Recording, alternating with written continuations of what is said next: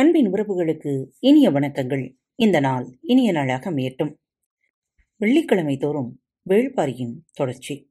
கேட்கலாம் வாருங்கள். தேரின் இடதுபுறமாக குதிரையில் வந்தபடி மலையையும் அதற்கு மேலே இருக்கும் ஊர்களையும் விளக்கினார் மயிர்கிழார் மழைக்காலம் தொடங்கிவிட்டதால் நிலத்தின் தன்மையை மதிப்பிடுவது சற்று எளிதாக இருந்தது.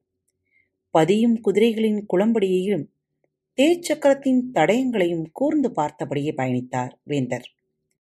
வெள்ளடி குன்றின் அடிவாரத்தை அடைந்தனர். அங்கிருந்துதான் பாண்டியர் படை தங்கியுள்ள கூடாரங்கள் அமைக்கப்பட்டிருக்கிறது. பேரரசின் வருகையைக் கண்டு வீரர்கள் ஆயுதங்கள் ஏந்தி பெருமுழக்கம் செய்தார்கள். மிக தள்ளி பேரரசின் தேர் பயணப்பட்டுக் கொண்டிருந்தது. வீரர்களின் ஆவேச ஒளி மலையெங்கும் எதிரொலித்தது. பேரரசரின் கவனம் வெள்ளடி குன்றின் உயரத்தின் மீதே இருந்தது. அந்த ஊரின் பெயர் என்ன சொன்னாய்? என கேட்டார். எந்த ஊரை கேட்கிறார் என்று சற்றே குழப்பமடைந்தார் மயூர் கிள்ளார் முதலில் சொன்ன ஊரின் பெயர்? வேட்டுவன் பாறை பேரரசை என்று பணிந்து சொன்னார். அது அவர்களின் காவல் தலைவர்கள் இருக்கும் ஊர் என்று சொல்கிறாய். பின்னர் ஏன் படையை இவ்வளவு அருகில் தங்க வைத்துள்ளாய்? எனக் கேட்டார். யாரிடமும் பதிலில்லை. குதிரைகள் மீண்டும் புறப்பட்டு போயின. வரிசையாக குன்றுகளின் பெயரையும் தன்மையையும் அப்பால் உள்ள ஊர்களின் பெயர்களையும் சொல்லியபடி வந்தார்? மயூர் கிழார். இடதுபுறம் பாண்டிய படையின் வீரர்கள் வெற்றி கூச்சல் எழுப்பியபடி இருந்தார்கள். பேரரசரின் வருகையால் வீரர்களின் உணர்வு எல்லை கடந்ததாக இருந்தது. படை வீட்டின் இறுதி எல்லை இருக்கும் நெடுங்குன்றம் வரை நிற்காமல் வந்தடைந்தார்கள். காரமலையின் தன்மைகளை அண்ணாந்து பார்த்தபடி நின்றார். வெள்ளடி குன்று தொடங்கி நெடுங்குன்று வரை தெற்கு வடக்காக பாடி வீடுகள் அமைக்கப்பட்டதன் காரணத்தை கருங்கைவாணன் சொல்ல முற்பட்டான். பேரரசரோ படை தங்குவதற்கான பாடி வீடுகள் இங்கிருந்து தொடங்கி தென் திசையில் நீண்டது படையமைப்பு. வெங்கல் நாட்டு மாளிகை முழுவதும் போர் பாசறையானது. உணவு தானியங்களுக்காக சேமிப்பு கலன்களாக அவற்றில் பல உருமாறியிருந்தன. பாண்டிய நாட்டு படை பல்வேறு சிற்றரசர்களின் பகுதிகளில் பரவலாக முகாமிட்டிருந்தது. மழைக்காலம் முடிவடைவதற்காக அவர்கள் தங்க வைக்கப்பட்டிருந்தார்கள் மழை தீவிரமடைவதற்கு முன் புது விருந்தினர் வெங்கல் நாட்டுக்கு வந்தனர். அவரது வருகை பேரரசருக்கு தெரிவிக்கப்பட்டது. குலசேகர பாண்டியன் அவரின் வருகையை எதிர்பார்த்திருந்ததால் வியப்பேதும் அடையவில்லை. உள்ளே அழைத்து வரச் சொல் என்றார். சிறியதே ஆனாலும் எழில்மிகு மாளிகைக்குள் நுழைந்தான் கிப்பாலஸ். வஞ்சி மாநகரில் சேரனின் போர் உத்திகளைக் கண்டு வியந்தவன். அங்கிருந்து புறப்பட்டு புகாரை அடைந்தபோது செங்கனச்சோழனின் படையெடுப்பையும் அதற்கான காரணத்தையும் கேட்டு திகைப்புற்றவன். பாரியை வீழ்த்தும் வல்லமை கொண்டவர்களாக ஒவ்வொருவரும் ஒவ்வொரு விதத்தில் காட்சியளிப்பதாக நம்பியவன். இறுதியில் தாக்குதலின் முடிவுகளால் நம்பிக்கையற்றவனாக மாறி நின்றான்.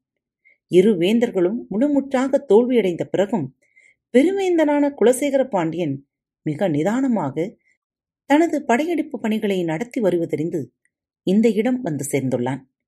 உடன் வந்த கால்பாவும் எப்பிரசும் விருந்தினர் மாளிகையில் தங்கியிருந்தனர். கிப்பாலஸ் பேரரசை வணங்கி நின்றான். அவரோ அவனை அணைத்து வரவேற்றார். சேரனின் மீதும் சோழனின் மீதும் பாரி நடத்திய தாக்குதலின் முழு விவரங்களும் நீங்கள் அறிவீர்கள்தானே? என்று பேச்சைத் தொடங்கினான் கிப்பாலஸ். அந்த படையெடுப்புகள் பற்றியும் அங்கு நிகழ்ந்த பேரழிவுகள் பற்றியும் பரிமாறிக்கொள்ள இருவரிடமும் எண்ணிலடங்காத செய்திகள் இருந்தன. அன்று இரவு முழுவதும் அவை பற்றியே பேசினார்கள். போர்க்கள தாக்குதல்களைப் பற்றி தான் அறிந்துள்ளவை எவ்வளவு குறைவானவை என்பதை கிப்பாலஸ் உணர்வதற்கு வெகு நேரமாகவில்லை.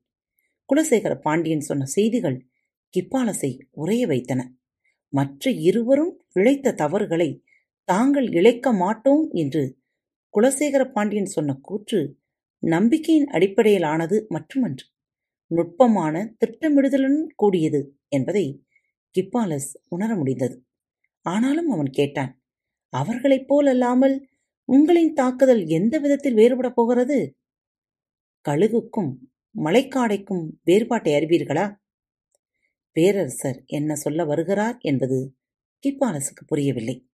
நானே சொல்கிறேன். கழுகு தனது இரையை நிலமெங்கும் தேடிப் போய் வேட்டையாடும்.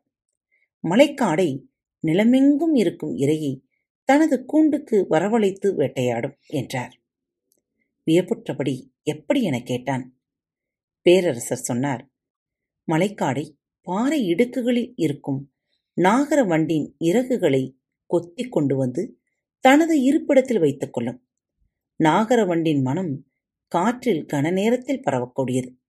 அந்த மனத்தை நுகர்ந்த உடனேயே காட்டில் உள்ள வண்டினங்கள் எல்லாம் அதை நோக்கி பறந்து வந்து சில்வண்டு தொடங்கி எரிவண்டுகள் வரை அதை நோக்கி வந்த வண்ணமே இருக்கும்.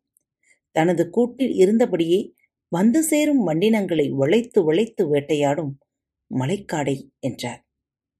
கிப்பாலஸ் தனது மனக்கண்ணில் மலைக்காடையை உருவகப்படுத்த முயன்றபோது குலசேகர பாண்டியனின் முகமே தெரிந்தது. காத்துக் கொண்டிருங்கள் பரம்பின் குரல் மீண்டும் ஒழிக்கும் மீண்டும் மற்றொரு தலைப்பில் உங்கள் அனைவரையும் சந்திக்கும் வரை உங்களிடமிருந்து விடைபெற்றுக் கொள்வது உங்கள் அன்பு தோழி. அன்பு நேயர்களில் பாரத் வலையொலி பக்கத்தை தேர்ந்தெடுத்து கேட்டுக்கொண்டிருக்கும் உங்கள் அனைவருக்கும் மனம் நிறைந்த வாழ்த்துக்கள். நன்றிகளும். பாரத் வலையொலி பக்கத்தின் நிகழ்ச்சிகள் உங்களுக்கு பிடித்திருந்தால் மறவாமல் லைக் ஷேர் மற்றும் சப்ஸ்கிரைப் செய்யுங்கள். நிகழ்ச்சிக்கான மதிப்பெண்களை ஸ்டார் உடவத்தில் மறவாமல் கொடுங்கள்.